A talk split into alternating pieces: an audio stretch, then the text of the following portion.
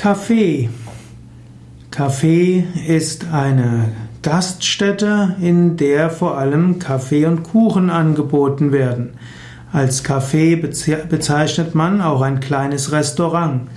Ein Café ist manchmal auch ein kleiner, ja, ein kleiner Ort, ein kleiner Raum in einem größeren, wo Kaffee ausgeschenkt wird.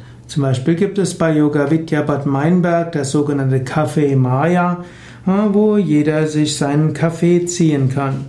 Kaffee kommt natürlich vom französischen Café und Café ist also das Haus, wo Kaffee ausgeschenkt wird. Und natürlich wird heutzutage in Kaffee nicht nur Kaffee ausgeschenkt, sondern auch Tee und Kräutertee und Sprudel, Mineralwasser, Säfte.